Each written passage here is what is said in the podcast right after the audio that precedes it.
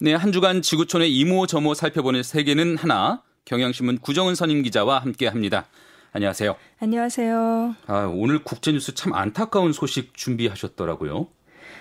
네, 정말 그 저도 이제는 참 이 뉴스를 접하기도 좀 지겹다 그러면 안 되지만 그런 생각이 들어서 그동안에 여기서 한 번도 소개를 해드린 적이 없었는데요. 네. 이 아프간 전쟁 얘기입니다. 네, 네.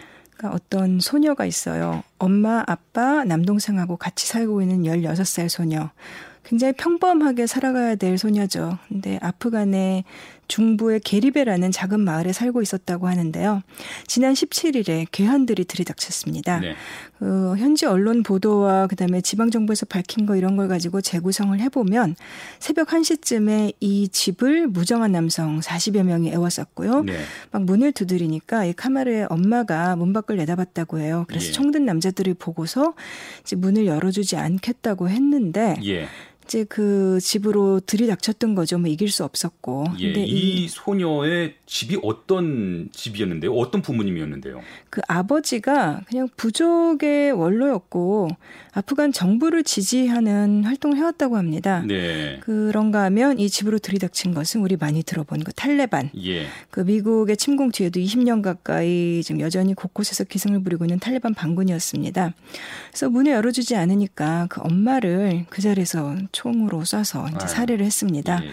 그리고 들어와서는 카마르의 아버지도 사살을 했습니다.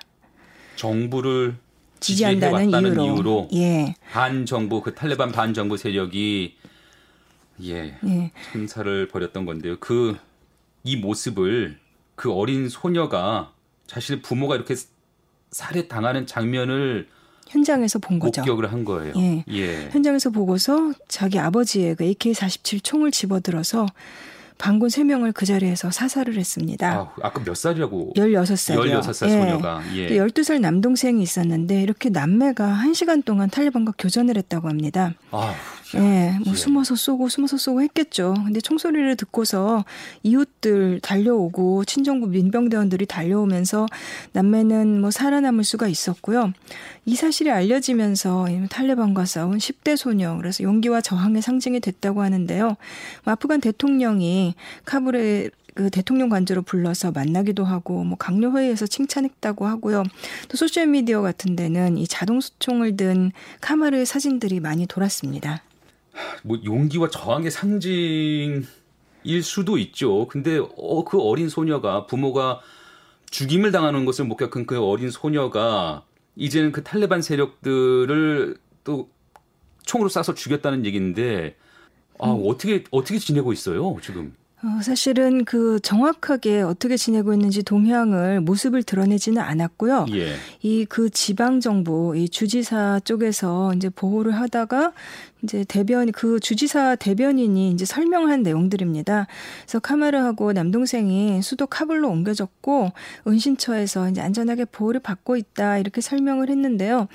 처음에는 이 소녀가 뭐 말을 하지 않았다고 해요. 너무 충격을 받았겠죠. 그럼요. 예, 그리고 부모의 원수들에게 보복한 거에 대해서 나중에는 그건 우리의 권리였다 이렇게 말한 것으로 전해졌는데 네. 뭐 너무 용감하고요. 또 살아남아서 정말 다행이지만 그러니까 이 어린 소녀의 전쟁 이것이 참 그 지금도 계속되는 아프간 사람들의 고통과 그 투쟁을 그대로 보여주는 것 같습니다. 말씀하신 것처럼 용감했고 또 살아남아서 다행인데 이게 참 이 소녀, 이 남매를 칭찬하고 격려해 주기는 너무나 끔찍한 그렇죠. 일이에요. 이런 뭐 이런 일들이 계속 벌어지는 걸 보면 지금 악한 상황 여전히 좀 진정이 안 되고 있는 것 같아요.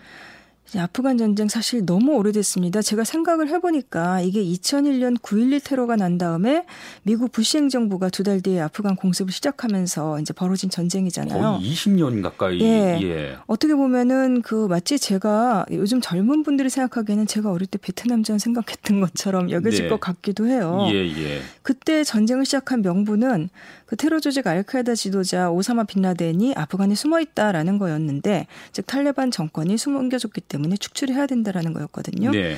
그렇게 해서 특정 국가의 국민 전체에 대해서 어떤 징벌적인 공격을 하는 것 자체도 논란의 여지가 그럼요. 많습니다. 예, 잘못된 거죠. 근데 빈라덴이 사살된 게 2011년입니다.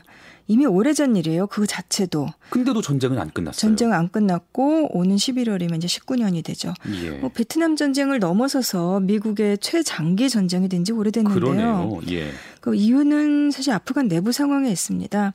그 미국이 군정을 거쳐서 이제 아프간 민주정부를 출범시켰는데 그 전후 3년 정도 지나서 벌써 새 정부가 출범을 했습니다. 네. 근데 굉장히 취약하고요. 음. 그 지방들이 통제가 안 되고 또 지형적으로도 이 동부, 북부, 뭐 험준한 산악지대인데다가 남부는 원래 탈레반 지지 기반이었던 곳입니다. 네, 네. 사실은 탈레반이 집권했을 때에도 전국을 장악하지는 못했었습니다. 예. 그러니까 사실 무장 조직들이 이 나라에서 판친 게 한 40년이 돼가요. 그러니까 전쟁에 지친 국민들은 뭐 당연히 평화와 안정을 바라겠지만 또 이렇다 할 경제적인 그러니까 산업이 없잖아요. 예. 먹고 살 길도 없고 쉽게 총을 들게 된다고 봐야겠죠. 참 끔찍한 나라가 돼가고 있는 것 같은데요. 이런 상황에서 미국이 그럼 지금 철수를 한 상황이에요? 원래 그 부시 정부 다음에 버락 오바마 정부가 들어서면서 전쟁을 끝내겠다고 했습니다. 네. 근데 2009년에 그 탈레반이 다시 세력을 세력을 불렸어요. 그래서 대규모로 증파를 했고요. 음. 2010년에는 그 동시에 아프간에 주둔한 미군 규모가 가장 많았을 때 10만 명에 이르렀습니다. 네. 올 초반까지 한 13,000명, 12,000명 이 정도 남아 있었는데 그 도널드 트럼프 대통령도 계속해서 철군을 얘기를 했었습니다. 우리가 그, 더 이상 거기 있을 이유가 없다. 예. 그래서 얼마 전에 그 탈레반과 협상을 해서 일부를 철군을 했습니다. 예. 그럼 그 말씀하신 그 협상이 시작된 건 오바마 정부 때? 그렇죠. 그래서 오바마 정부 때 했는데 잘 안 됐고 예. 또 트럼프 정부도 아프간에서 발을 빼기 위해서 탈레반과 협상을 했는데 이 내용을 보면은 미군의 규모를 줄이고 줄이고 단계적으로 줄여서 결국 철수를 하게 되겠죠. 네. 그 탈레반의 권력을 좀 인정을 해주는 겁니다. 아, 한마디로 조율되는 거는군요. 예, 거네요. 한마디로 아프간 정부에서 탈레반도 권한을 갖고서 권력을 나누게 하자라는 건데요. 이게 참 아이러니인 게 그렇죠. 탈레반을 없애겠다고 19년 동안 전쟁을 해서 그 결과가 탈레반에게 다시 권력을 줄 테니 싸우지 말자 하는 게 돼버린 겁니다. 이런 전 이런 전쟁을 왜 했을까요? 그러니까. 전 세계의 의문이죠. 그래서 아무튼 올해 2월 말에 평화 합의를 체결을 했습니다. 네. 그래서 탈레반은 미군과 나토군에 대한 공격을 중단하고 미국은 또 미군과 동맹군을 내년 5월까지 전부 철수시키기로 했습니다. 알아서 살아라. 예. 그래서 지난달에 미군 숫자 12,000명을 한 8,600명 정도로 줄인 거고요. 예, 예. 또 그 대신에 또 탈레반은 이제 알카에다 같은 테러 조직이 아프간에서 활동하지 못하게 막고 미국은 탈레반 지도부 경제 제재를 풀어주는 방안을 검토한다. 그리고 또 뭐 포로를 서로 석방한다. 이런 내용들이 합의를 했습니다. 예. 20년 가까이 이어진 이 전쟁으로 얼마나 많은 사람들이 죽고 얼마나 많은 시설들이 파괴되고 유무형의 피해가 엄청났었을 거잖아요. 그런 예. 걸 생각하면 이런 결과 조금 허망하고 또 무책임한 것이 아닌가 이런 생각도 좀 들어요. 지금 합의 내용을 한마디로 요약하면 미군만 공격하지 않으면 되니까 이제 나가겠다라는 건데요. 네. 근데 이 합의에 따라서 이제 아프간 정부가 탈레반과 권력을 분점하기로 했으니까 국가 재건이나 평화 정착을 어떻게 할 건지 협상을 해야 됩니다. 음. 뭐 사실 탈레반과 알카에다가 한 몫에 묶일 때가 많지만 둘은 엄연히 다릅니다. 네네. 그 알카에다는 이슬람 극단주의 테러 조직이고요. 탈레반은 이슬람 극단주의자들이긴 하지만은 그 아프간의 무장 정치 운동 조직으로 출발을 해서 1990년대 중반에 정권을 잡았습니다. 예. 근데 이제 미국이 공격을 해서 축출을 하면서 무장 반군이 된 건데요. 음. 거기 사는 사람들의 입장에서 본다면 대의명분이 어떻게 됐건 간에 전쟁을 끝내는 게 무엇보다 중요하겠죠. 예. 근데 이제 문제는 늘 거론됐던 탈레반의 극단주의잖아요. 네. 뭐 다른 나라로 이렇게 팔이 뻗쳐서 알카에다처럼 테러를 일으키는 것은 아니지만 뭐 극악한 여성 차별을 비롯해서 이 현대 사회에 우리가 다 알고 있는 그런 법 체계가 아니라 이슬람권에서도 사실 찾아볼 수 없는 그 자신들만의 극단적인 이슬람법을 주장합니다. 그리고 사람들을 극도로 억압하는데 이렇게 오랜 전쟁 끝에 다시 탈레반에 결국 한 축을 맡기게 됐다는 거고요. 예. 어떻게 보면 이 합의가 긴 전쟁을 끝낼 역사적인 합의인 게 맞습니다. 하지만 그 아프간의 정정 불안이나 뭐 이런 것들을 감안하면 결국 그냥 미국이 서둘러 발 빼려는 그것이 치중한 합의라고 또 평가들이 나오고 있습니다. 이렇게 끝까지 저항하는 탈레반에 맞서서 계속 전쟁을 하기도 또 아니면은 아예 그냥 나물나라 발을 빼기도 참 선택이 어려운 것 같아요. 예. 예, 이러한 상황에서 앞으로 분쟁이 뭐 일단락되기는 어려워 보이는데요. 예, 그 아프간 전쟁으로 그동안 이게 계속 합의를 해도 우리가 참 그럴 거면 전쟁을 왜 했냐라는 생각이 들 수밖에 없는 게 그렇죠. 네. 피해가 너무 컸습니다. 음. 그러니까 탈레반이 아무리 극악무도한 정권이었다고 해도 자국민을 이렇게 뭐 10만 명씩 죽인 건 아니었거든요. 네, 근데 네.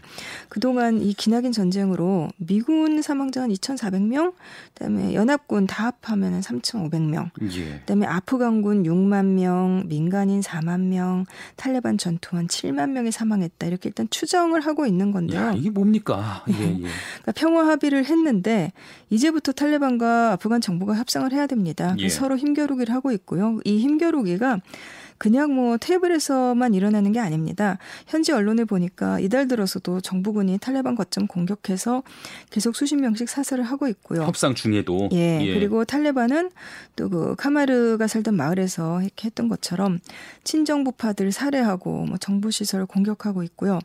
이 탈레반과 아프간 정부는 지향점과 성격이 완전히 다릅니다. 그런데다가 아프간의 현 정부 자체도 뭐 파벌 싸움 때문에 좀 갈라져가지고 최근까지 자기가 대통령이다라고 주장한 사람이 두 명이다가 뭐 정리되고 이렇게 좀 불안정한 상황이었습니다. 예. 제일 큰 문제는 결국 돈이겠죠. 네, 네. 재건에는 돈이 들어가는데 음. 그이 돈을 어떻게 할 것인가에 대해서 미국은 국제사회가 좀 내라 하는 것 말고는 좀 방법을 제시한 게 없습니다. 그래서 미국 언론들도 이제 미국이 전쟁을 해놓고 발을 빼면서 합의해서 정작 아프간에 대한 대책은 없었다 이렇게 평가를 하고 있습니다. 아, 정리하면 정말 답이 안 보이는데요. 예. 예, 안타깝지만 정말 희망이 있을까 싶은 생각까지 좀 드는데요. 아, 예, 가슴 아픈 얘기에서부터 시작해서 뭐 복잡한 중동 정세까지 한번 쭉 짚어봤습니다. 예, 오늘 말씀 여기까지 들을까요? 감사합니다. 네, 지금까지 경향신문 구정은 선임 기자와 함께했습니다.